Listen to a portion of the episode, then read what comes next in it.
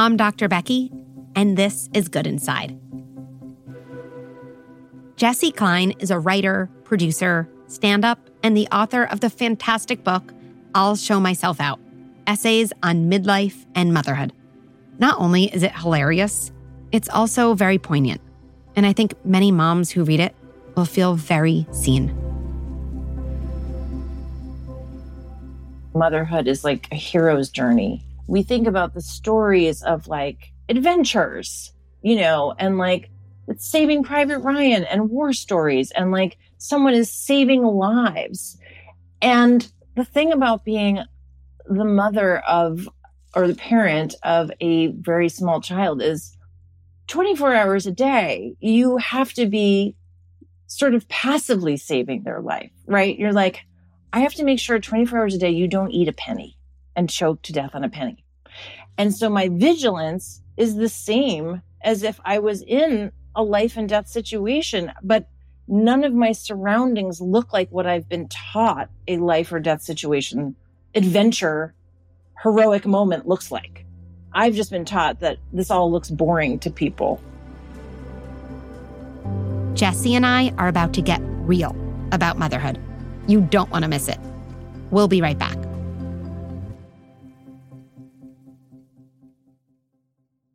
If you're anything like me, mornings can be a real struggle.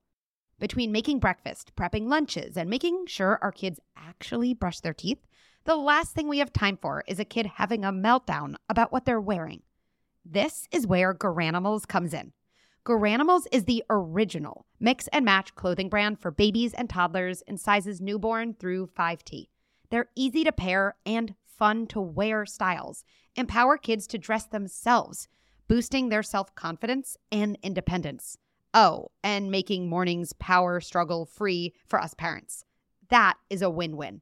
You can find all of their fun mix and match styles from their new spring collection in Walmart stores and on walmart.com. So here's to easier mornings, confident kids, and parents reclaiming their sanity. Here's to Garanimals. So if you're like me, you can often feel really overwhelmed during holiday season. I mean, there's so much to do for so many people, so much to organize, so much to cook, so many presents to buy. And often we're the last person on our list. And then we end holiday season and we say, Why was I so reactive? Why didn't I enjoy it? Why didn't I show up as the parent I want to be? I have some thoughts about this. I think this holiday season is the time to do something completely cycle breaking. It's putting ourselves at the top of the list. Because I really believe there's nothing our kids want more than a grounded, confident, calm, sturdy parent. I set up Good Inside membership with exactly this in mind. Of course, there's every resource you need for every single parenting problem. There's also every resource you need for you, the parent behind the parenting. It's all available at goodinside.com. Can't wait to see you inside.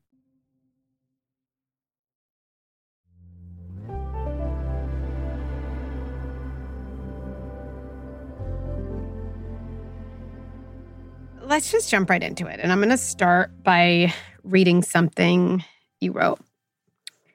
Becoming a mother alters every inch of your body, your routine, your soul, your heart. There's so many different follow-up questions to that.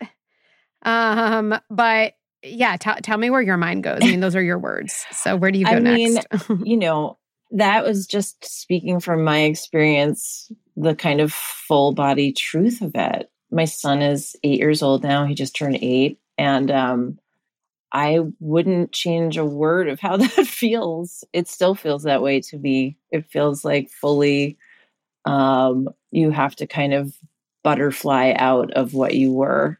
I can't speak for other people, but I just feel like I I kind of have had to become mostly a different kind of person than what I was.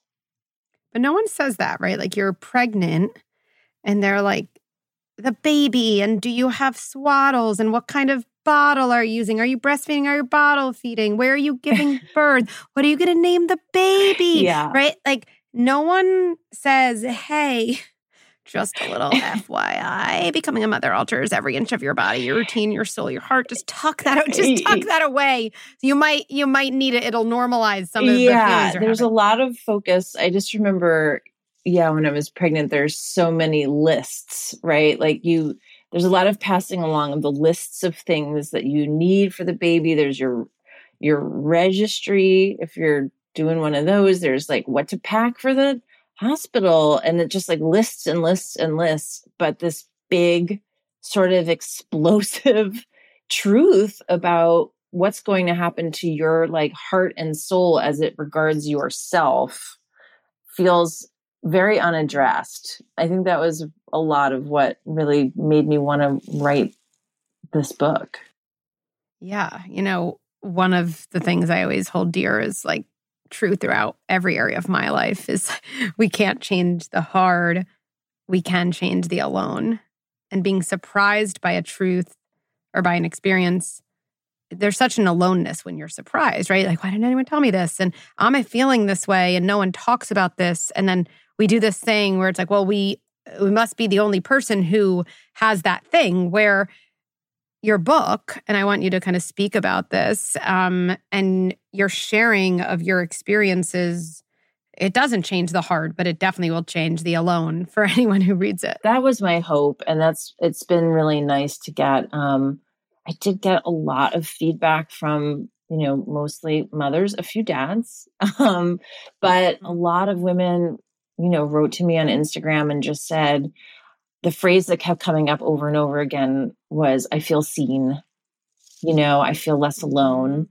And that's the greatest gift as a writer i could ever receive and really was yeah i just didn't feel like there was a book um that was really about the mother's emotional emotional journey as a full human being outside like after having a baby. And it feels kind of built into the system for a million reasons that i bet you could probably articulate better than i could about just why so many kind of core hard dark truths about being a mother are like unspoken and unshared When did it hit you in the face? Was was it like labor? was it a week after? Was it uh, six months in? You know, like when you're like, wow, everything has changed. This is so hard. I feel shook kind of to the core. Yeah. Like when when was the first moment question. I think really it was um I mean even just being in the hospital like I wrote a chapter called The Underwear Sandwich where you know the the labor nurse God bless them all like comes into my room in the middle of the night and is like okay I'm going to show you how to make an underwear sandwich and I was like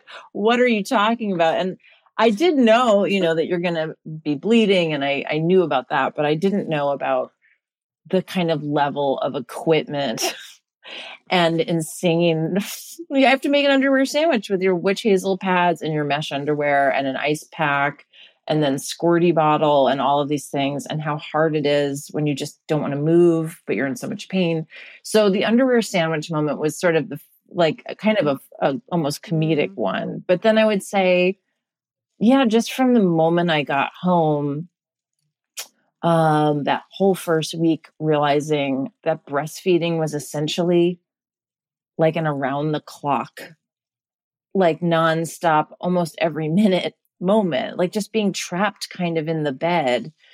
I was like, oh, I was a, what is happening? I'm a writer. I used to do stand up. I'm like a gal about town. And now I have this Velcro pillow around me, like kind of 24 hours a day. I was suffering with postpartum depression. Um, not surprisingly, it's just a huge. I was like, where, where am I? When do I ever come back? So I would say it was kind of pretty instant.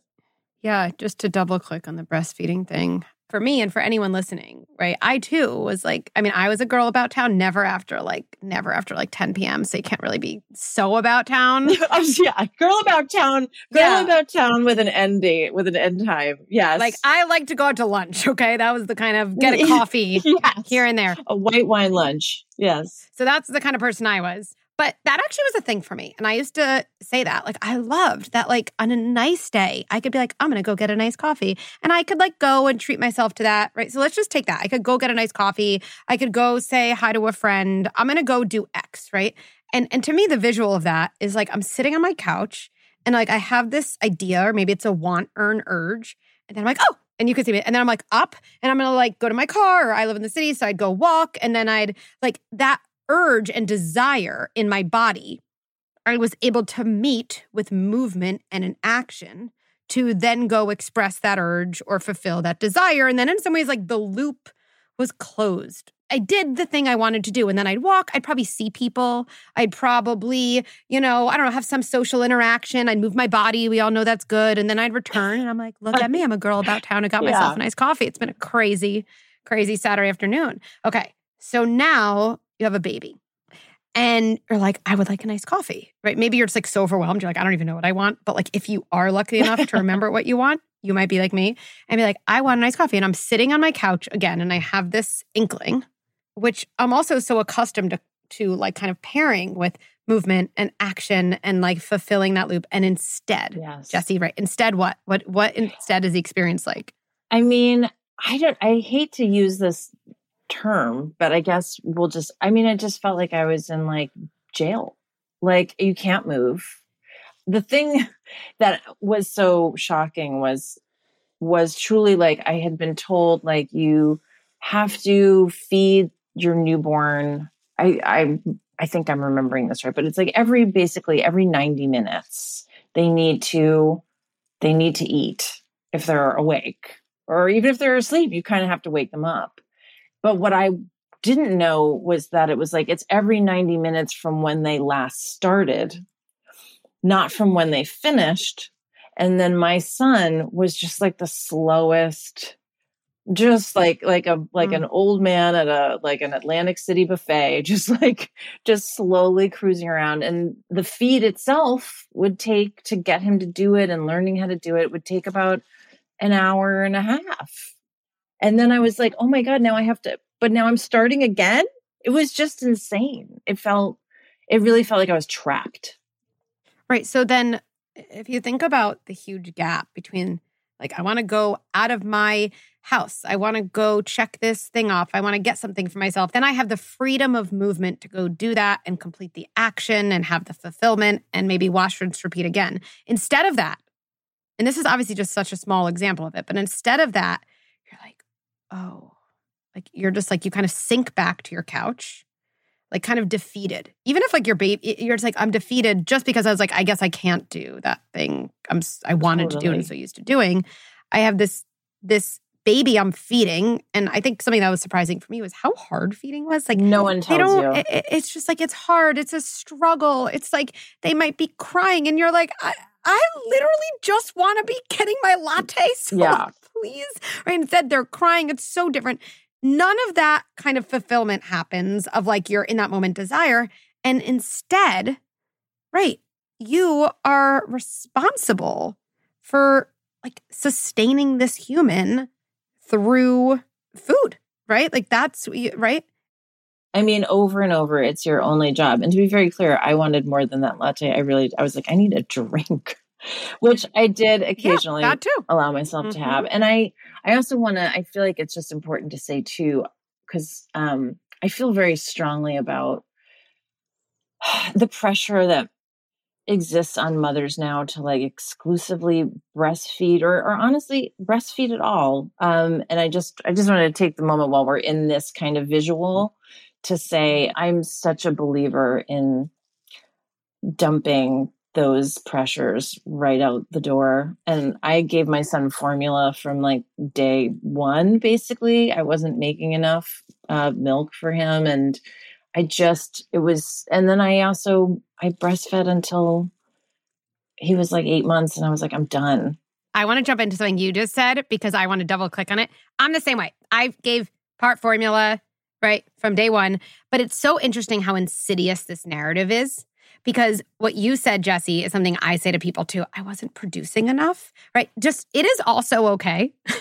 just be like I am giving my kid part formula all formula. Period. Period. Absolutely, period. Period. so, um, yeah. And what was really shocking to me also was like very good friends of mine, very educated women, very feminist women, like extremely independent women, outspoken women, all fell sort of victim to the same shame and guilt about the breastfeeding of it all. Um, I know a couple of friends who were pushing themselves to the point of just, I don't, a nervous breakdown about, I can't give my baby formula, but my baby is coming close to not thriving.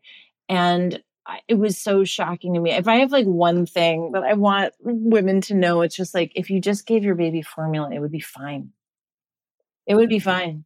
I mean, maybe, maybe even and great. Like what I often say, I yes, I often think that that stress, that panic, that total spiral into the abyss that moms can go Yeah. into around breastfeeding. I have often think like, what if you're just giving your baby liquid cortisol? Like that's literally what's coming through your breast milk. Like I don't know anyone who's like that would be great, right? What any child needs more than anything else at any stage of their development is the sturdiest parent Yes. possible.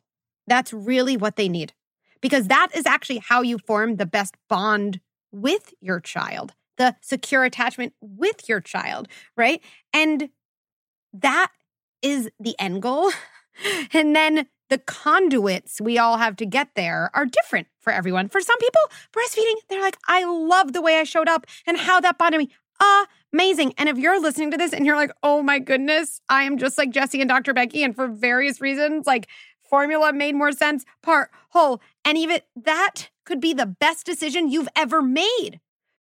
because it's such a bummer to feel like um like you're missing out on being able to enjoy any of it. And i will say also my experience was i and the headline for me is i went into having a child as someone who was first of all ambivalent about whether i was going to have a child most of my life.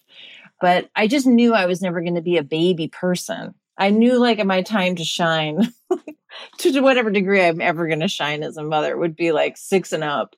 Eh, so it's very, I was having a hard time enjoying ba- babyhood anyway. But I feel like um, just because um, the sleep, all of it. But I think if I had also allowed myself to kind of fully buy into the crushing pressure to only have my baby survive on milk I was making. I, I don't, I honestly don't know that I'd be alive. I, I, it feels awful when I see women posting on Facebook. I'm still in a lot of mom Facebook groups, which have been such a savior for me over these many years. I still see women in knots about it. It makes me so sad. I wish we could release everybody from, from that judgment.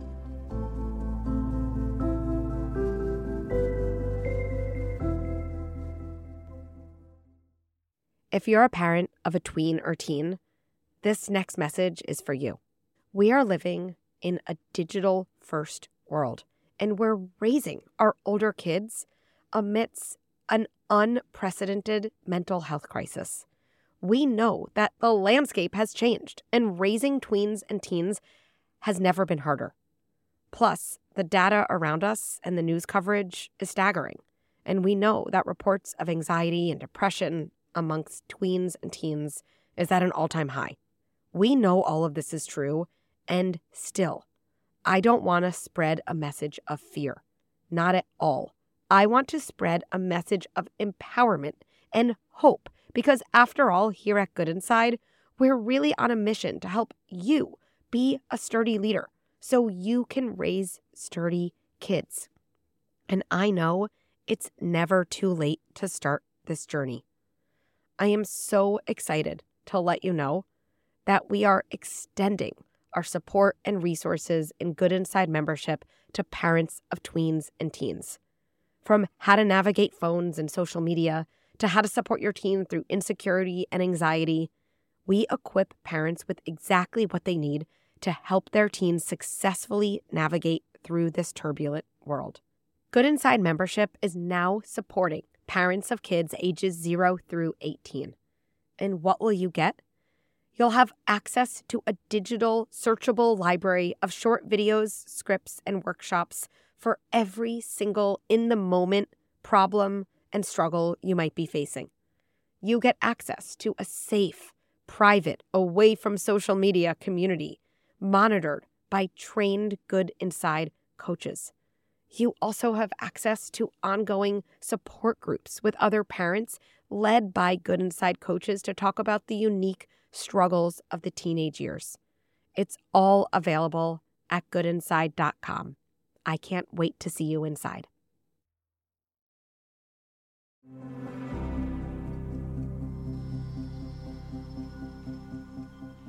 I think this is connected, though, right from the start to so many other things you talk about. Right? And I think this big theme is the ways we've unconsciously defined good motherhood and how linked it is to sacrifice.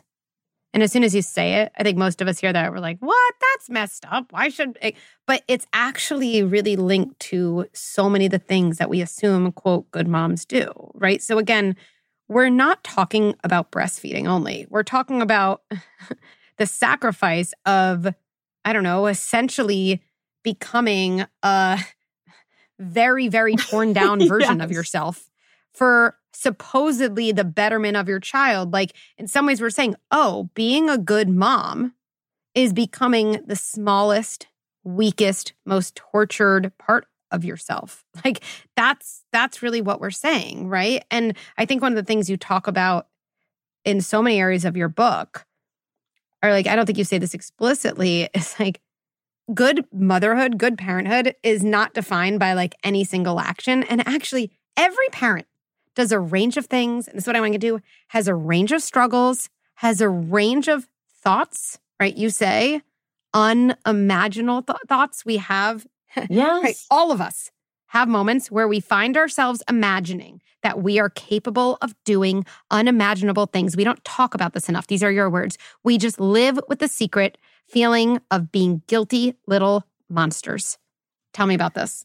Well, you know, and again, I I want to caveat it by saying like this is going to sound dark and at the same time I don't want to caveat anything because I feel like one of the traps of how we've we've landed here is that women aren't allowed to talk about the dark side of motherhood and the dark feelings we have mm-hmm. and that's why then when you have them to your point about feeling alone because we're not allowed to talk about them we all feel alone but so the caveat dark thing that i wrote about in the book is just to say you know at least i gave birth in new york don't know if this is a national thing, but when I left the hospital, they like make they give you a pamphlet that you must sign or something that you've read about shaken baby syndrome.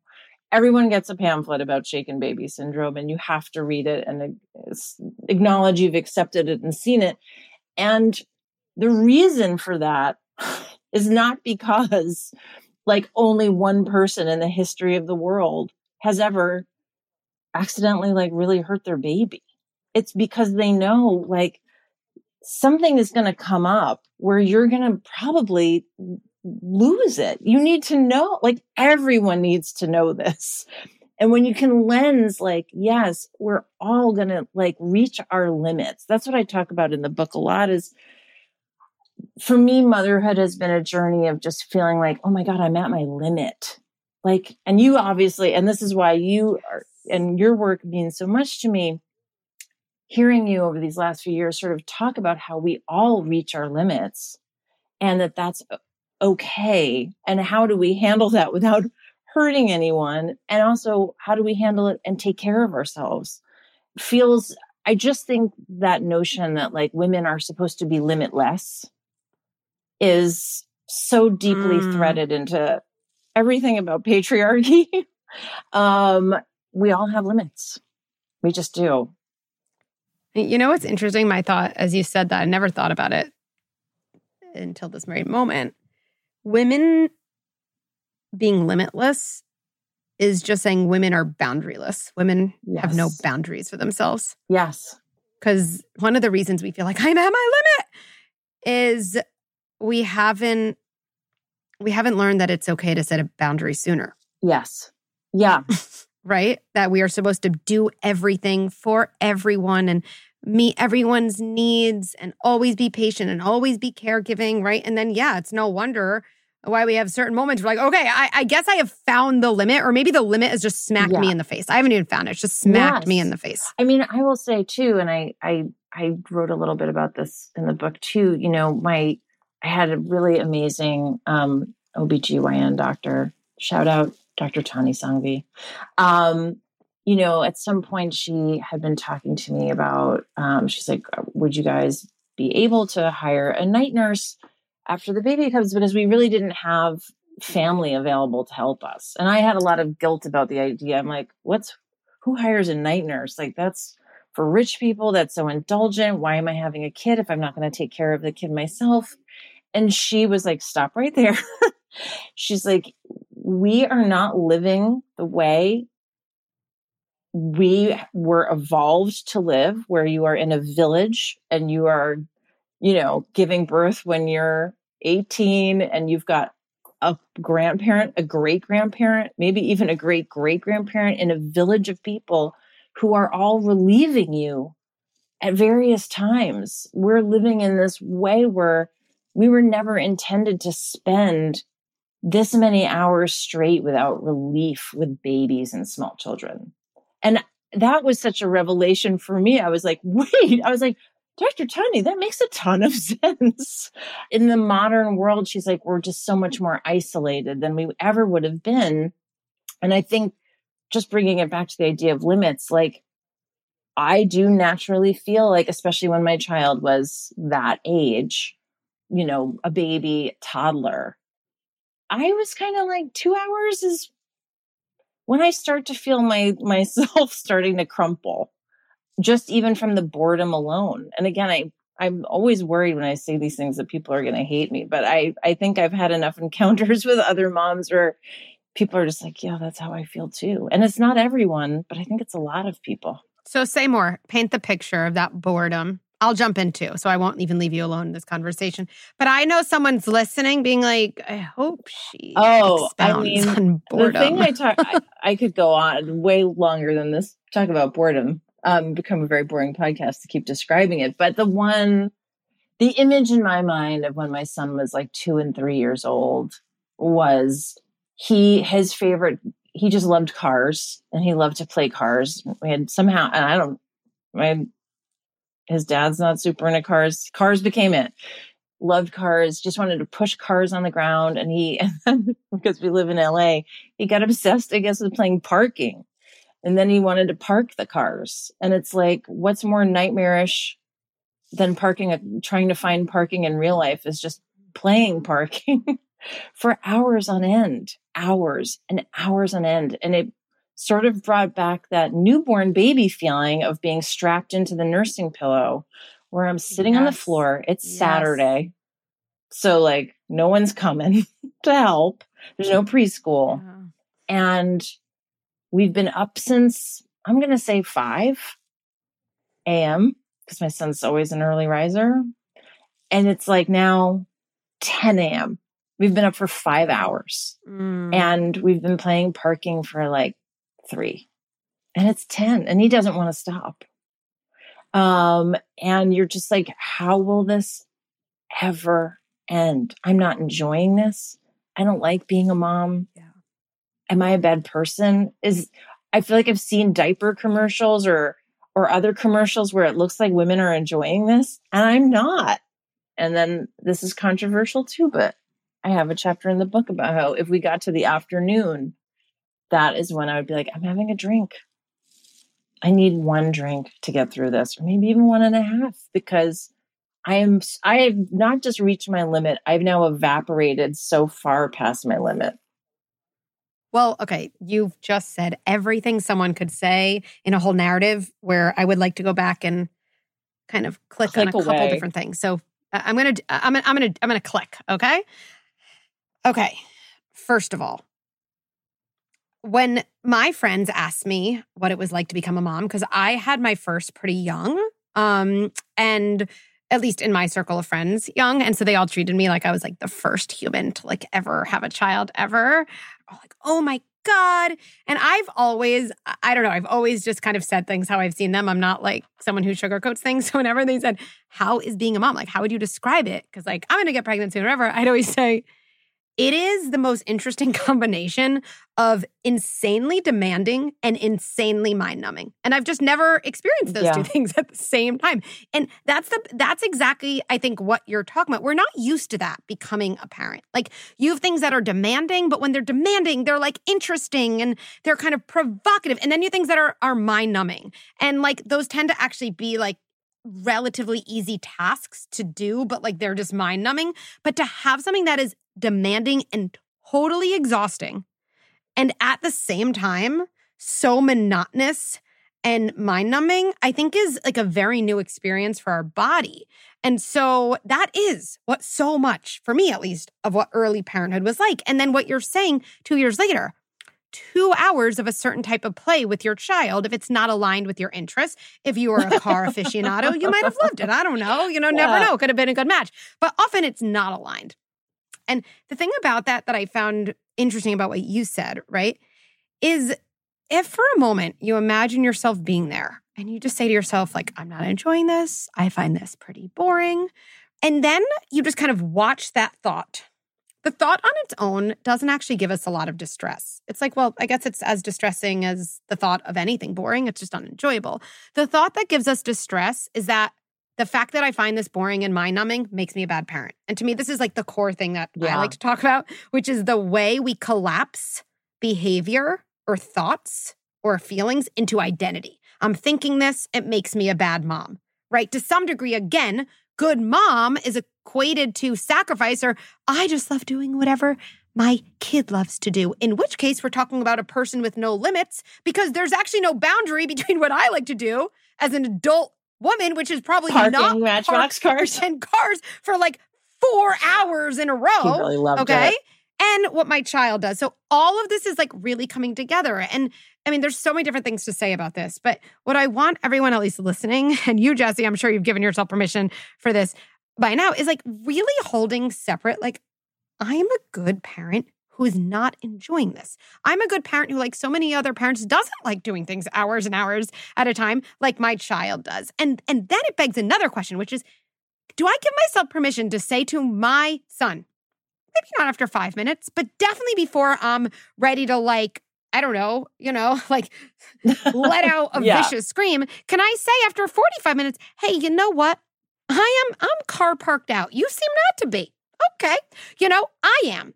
And if you want to do something else together, here are the three things I'd be happy to do. I'm going to give you three. You pick one. And if you're really, really into parking cars, you know what? This is actually an amazing time for you to watch yourself learn how to enjoy something you're doing without me.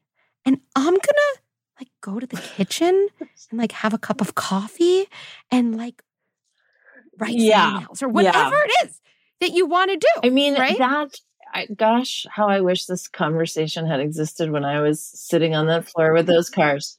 Like, if you're not enjoying it, it doesn't mean you're a bad parent. I think yes. like that's yes. so magical yes. to hear. And I, I also think like just what you were saying about you know, and it goes to even maybe that younger age, like, you know, what I was writing about too was the idea that like motherhood is like a hero's journey. And we're so used to like when you talk about yes. things being demanding and high stakes, we think about the stories of like adventures, you know, and like it's saving Private Ryan and war stories and like someone is saving lives.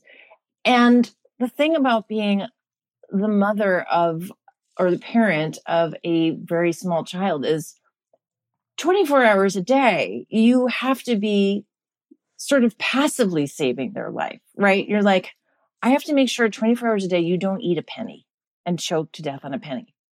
And so my vigilance is the same as if I was in a life and death situation, but none of my surroundings look like what I've been taught a life or death situation adventure heroic moment looks like.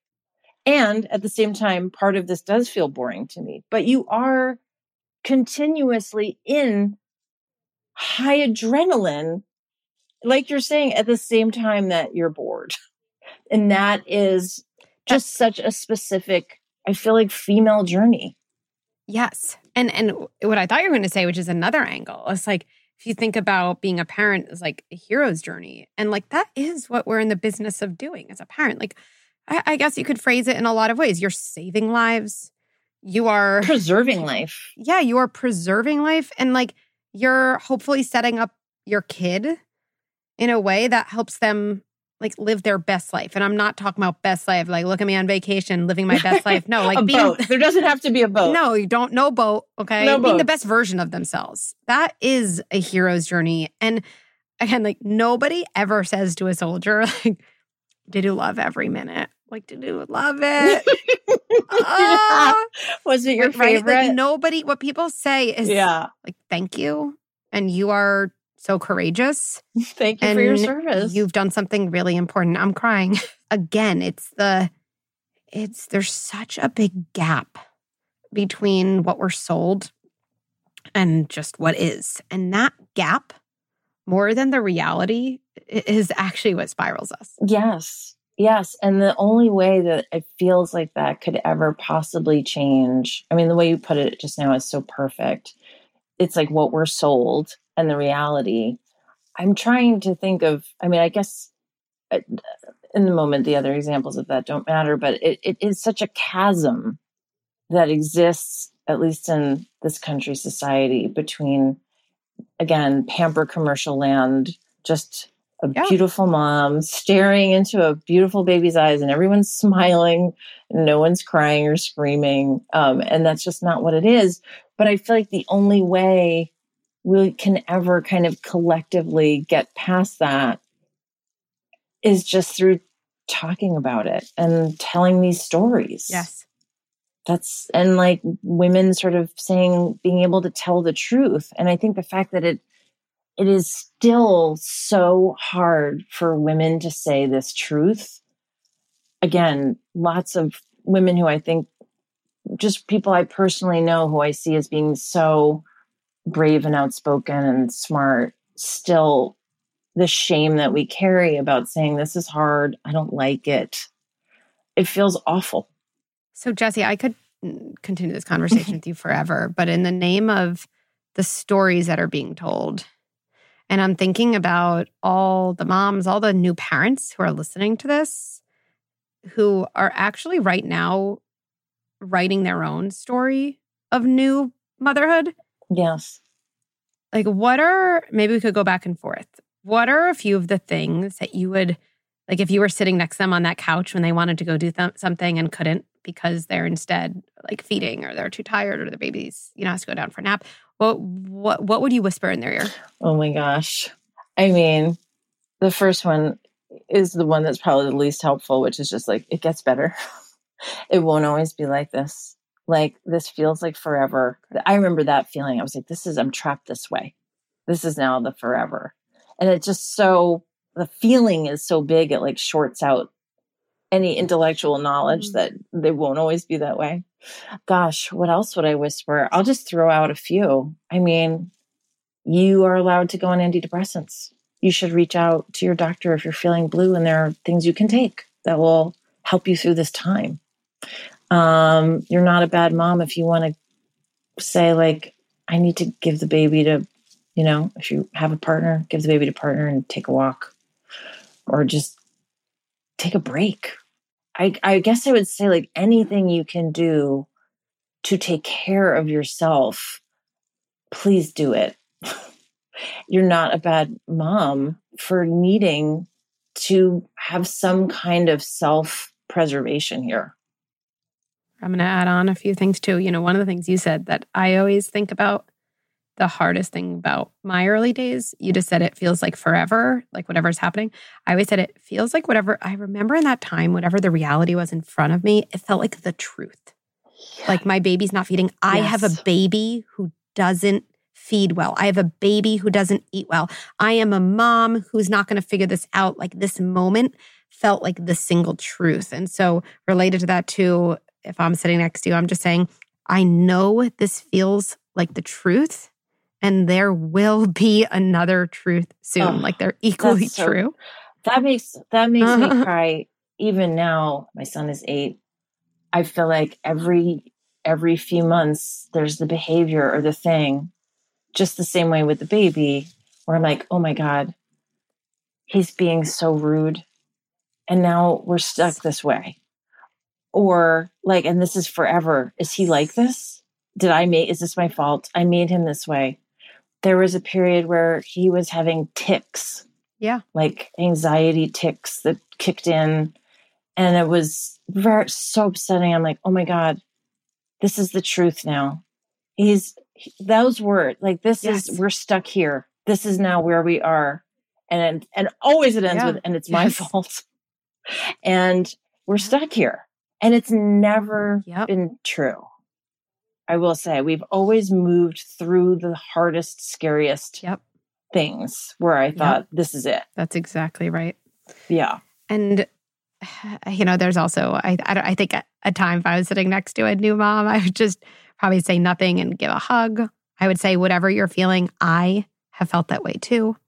Yes, motherhood comes with the entire range of feelings from excited to down and dark and angry and jealous and mad and all of that.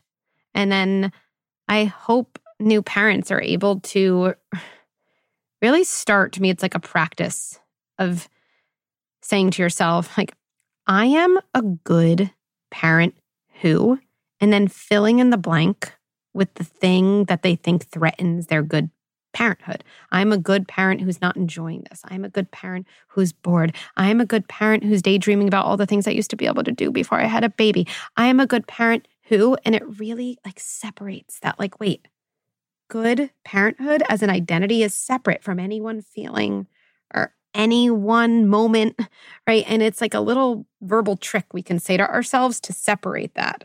Yeah. Yes. That's so powerful. I mean, that's what I would say to basically all of the women who were taking the time to write to me that they felt seen by the book, that they're like, there were so many women who were like, I have a four year old, a two year old, and a, a one month old, and I'm sitting, I'm, I've been overwhelmed and I just, I don't know what to do. And I would just always write back, You're doing a great job. You're doing a great job. And also, probably the moments where you the least feel like you're doing a great job, that is actually when you are doing the greatest job because you are in the struggle. You are doing the heroic thing. Like that moment where it feels impossible and you are going to get through it, even if it's yelling, even if it's survive. It's like if everyone has survived the day, you're doing a great job. yeah. Yes. I love that. I love ending on that. Thank you, Jessi. Thank you for really honest conversation. Thank you for sharing your story with so many moms and dads who need to hear it. So, thank you. Thank you so much, Dr. Becky. Thank you for all the work you do.